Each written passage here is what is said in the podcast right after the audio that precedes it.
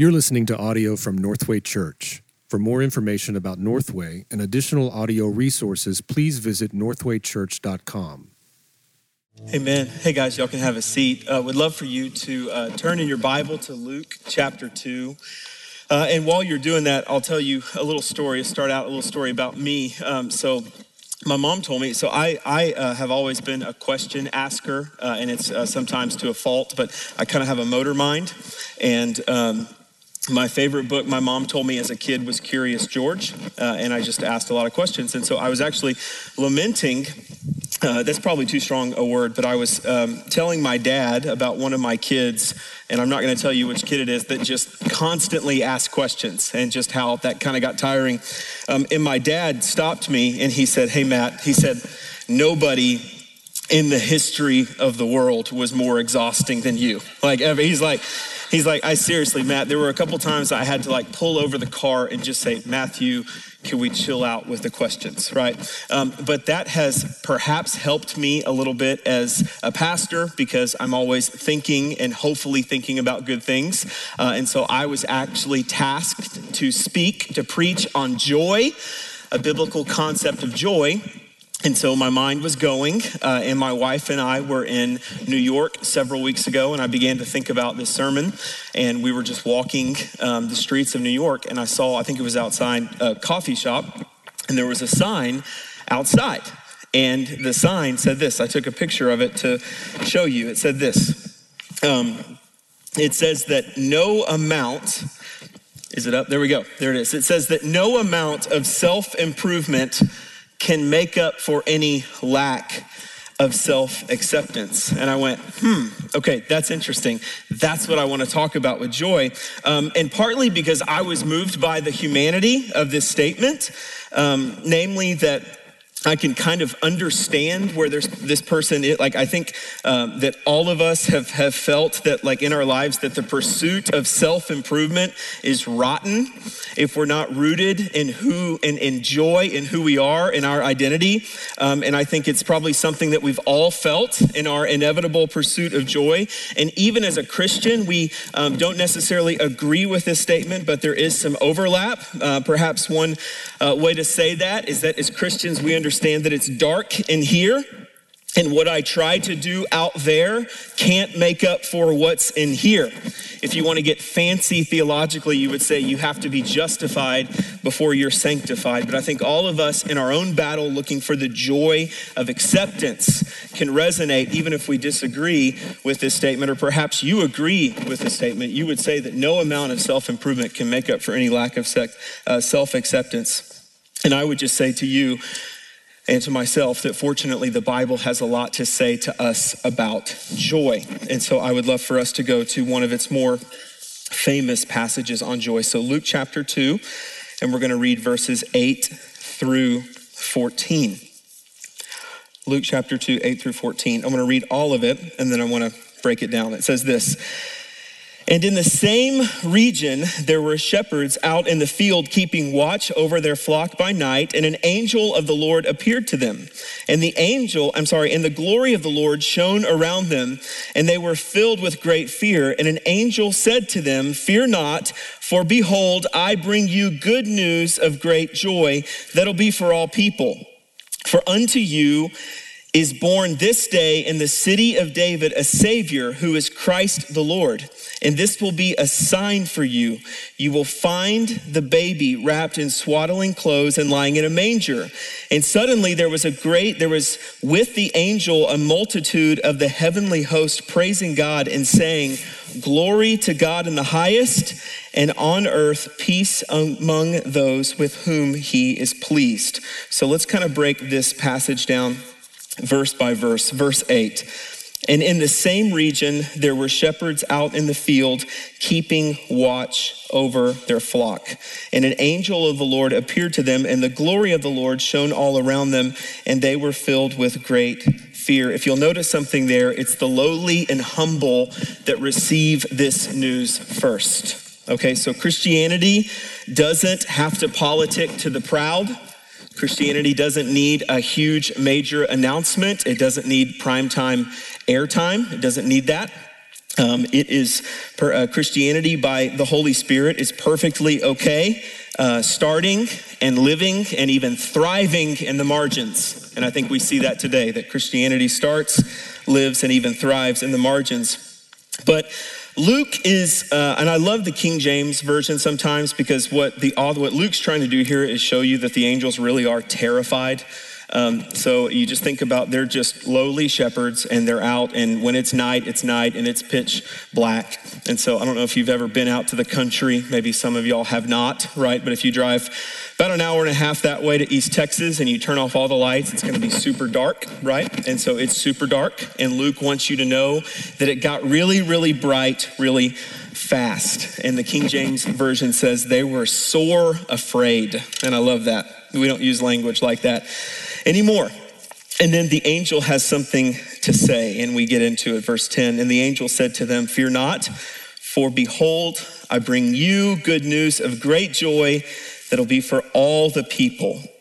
For unto you is born this day in the city of David a Savior who is Christ Jesus the Lord, and this will be a sign for you you will find a baby wrapped in swaddling clothes and lying in a manger. Okay, so this angel, just by way of reminder, uh, if you've seen Stranger Things, you know that 11 is more transcendent, right? She can interact in two different worlds.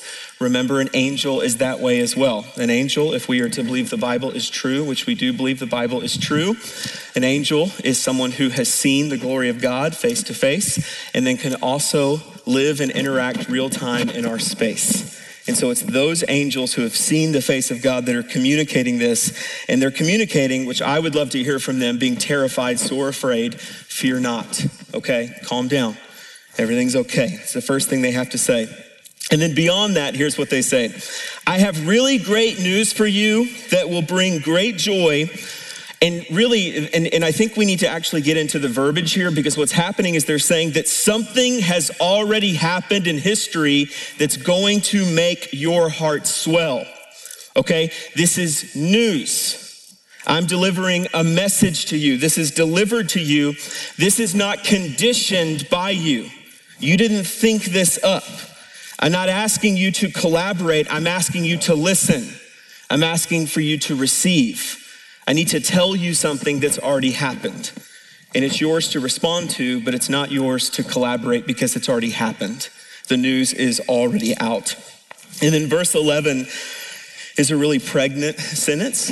Um, it's the only time in the scriptures that we're going to see Savior, Christ, and Lord all together at the same time.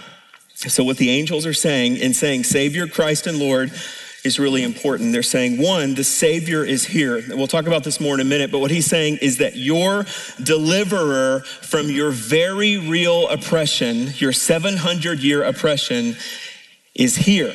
But he's not just a Savior, he's the Christ, he's the Messiah, he's the long awaited hero.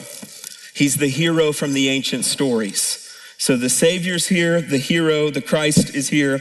And then the Lord is here. The good king is here, the one who you will want to submit to, the one who you should submit to. The king is here. The Savior, the Messiah, and the Lord is here. In verse 12, and this will be a sign for you. You'll find a baby wrapped in swaddling clothes and lying in a manger. You'll find this little human being in a food trough in Bethlehem, and you'll be able to hold him. His two eyes will meet your two eyes. And then verses 13 and 14, joy culminates in a song. And um, Charles Wesley was the one that taught us that there's no greater expression of joy than a song. That's really where joy might find its purest expression. And so this is our Christmas story, as uh, Linus reads it to us every year. I couldn't read it in his voice, but um, this is our Christmas story. And so let me give you, excuse me, a working definition of joy, okay? I tried to find the author here, but it was all over the internet. So somebody said it. This isn't me. If it's you, just let me know and I'll give you credit for it. So, uh, but it says this it says, joy uh, is an emotion that is acquired by the anticipation, acquisition, or even the expectation of something great or wonderful.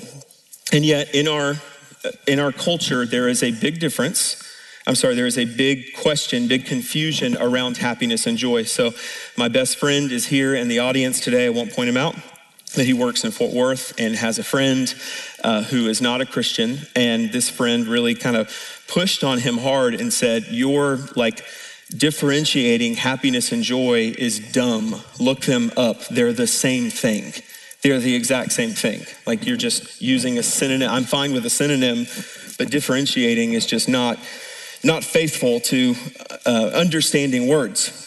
And um, I'm sympathetic to what he's saying because I think that um, unless you kind of dig down deep into what's going on here, it's really easy to confuse the two. The human heart has a hard time differentiating joy and happiness, and culture loves to confuse the two, and we love to take the bait, especially right now during Christmas, where sentimentality is at its highest point. Okay, so now is the time where commercially we are trying to manufacture joy.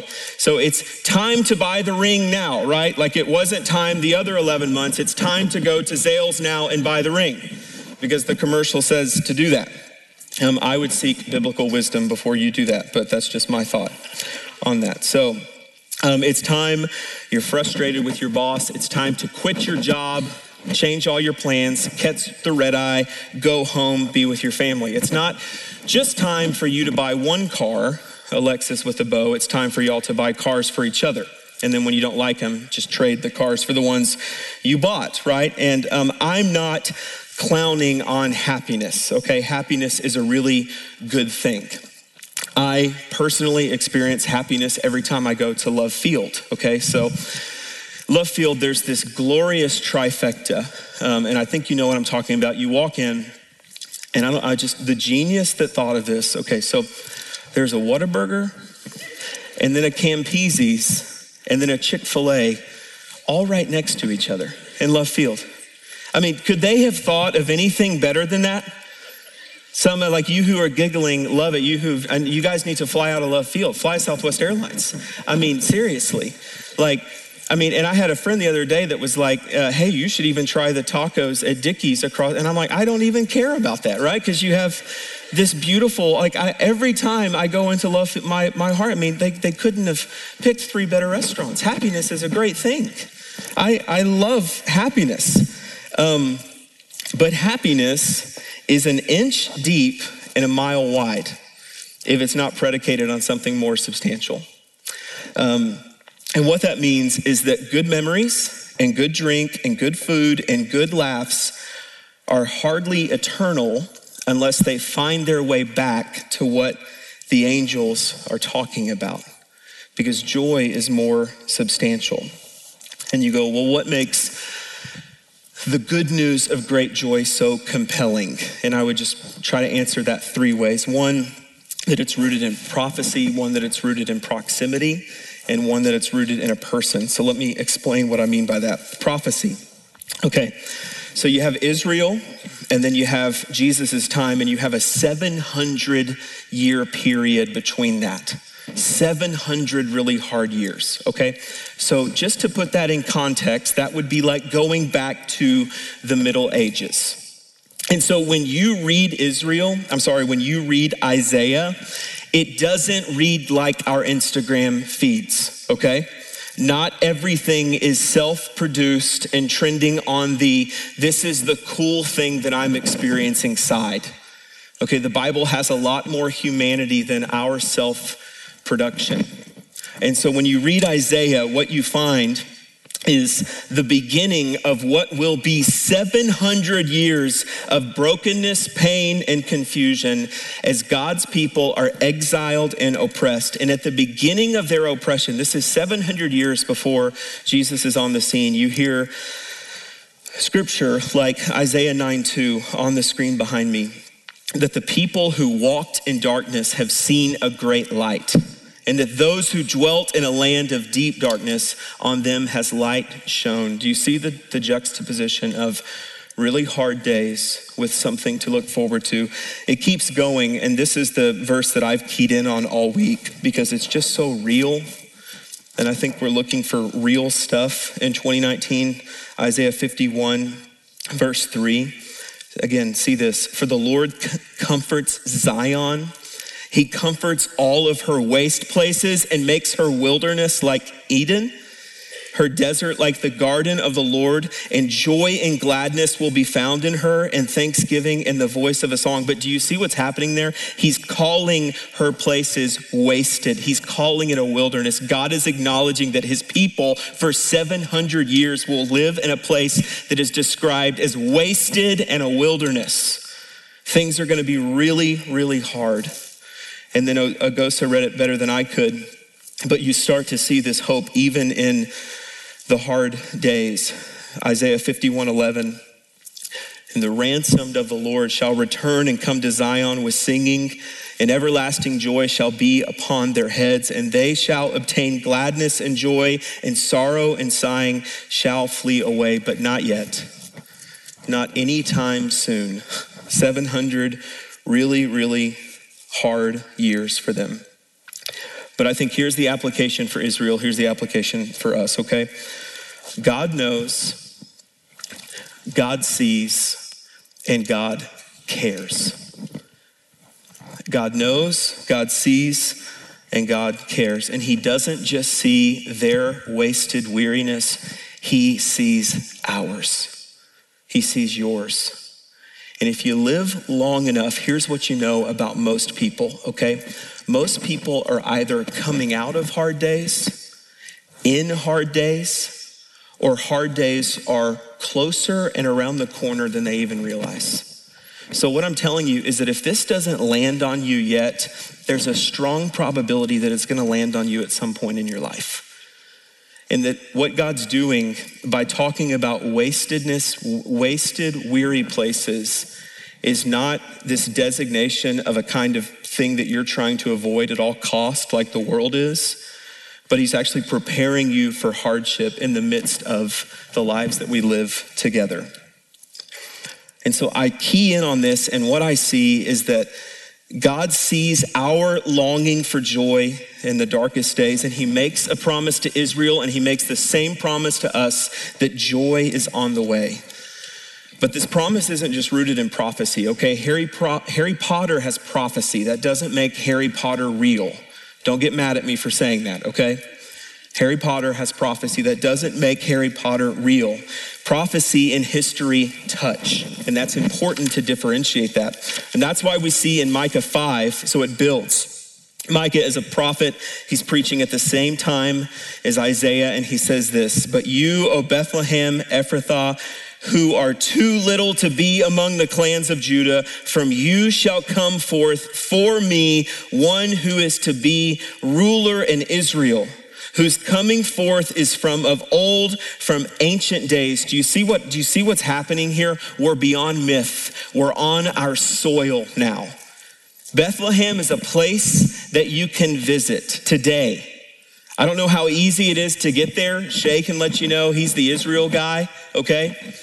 But Bethlehem is a place that you can visit today, and it's hardly disputed in history that Jesus Christ of Nazareth was born in Bethlehem. And here's Micah 700 years before his birth, giving us a prophecy that's fulfilled in Christ. And then, if you want even a little bit more history, Luke says in the beginning of the second chapter that this is the year of Caesar Augustus, which lines up perfectly with history. Uh, outside of even thinking about Jesus, Caesar Augustus was um, was Julius Caesar's adopted son and heir, who was the Caesar during this time. It makes too much sense, but we're beyond myth now. We're in our soil, but it's not just prophecy, it's not just history, it's not just proximity, it's a person. And what the angels are saying is that the good news of great joy will be so real that you can touch him. You can walk to his manger and you will see him there, and he will immediately be like you in his humanity. He'll immediately be like you. His two eyes will meet your two eyes.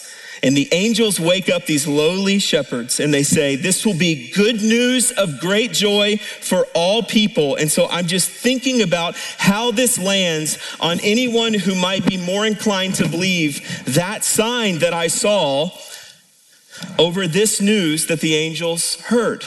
And I'm thinking about like, how does this joy affect us? How does this, how does this become real? Like, how can it possibly become real? And, and so I'm thinking about this statement that no amount of self improvement can make up for any lack of self acceptance. And if that's something that you hold to in your heart, if the, my friend, not my friend, I didn't get to meet him, but I hope to be my friend, if, I, if he was right here, if I could have a conversation with that person, here's what I would say to them, okay? The challenge of self acceptance is this. The challenge of self acceptance is this. It's based on your ability to accept yourself, which still puts the onus of joy on you. And you will only feel, you will only go so far as you feel accepted. You will only go so far as you feel accepted. And listen, if you have any hunch in your mind that you are a created being, to, to think about yourself as fully accepted and without fault and without error, fully accepted is actually a cosmic declaration. For you, a created being, to say that without any insight from your creator is a really risky move. I think you, I mean, I think to be intellectually honest, you actually have to go far outside the notion of you being a created being to fully accept yourself. And I think our problem is that we cannot make ourselves feel totally accepted. We are too finite, we are too fragile, we are too fickle. We need God acceptance. We don't need self acceptance. We need God acceptance. In self acceptance, what you're going to hear from the world is that you look inside of you to find joy.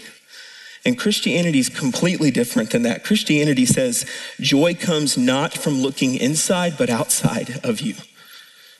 Christianity says joy is not in here, it says it's out here. And this child, the first glimpse of God acceptance is this little child, that joy came looking for you.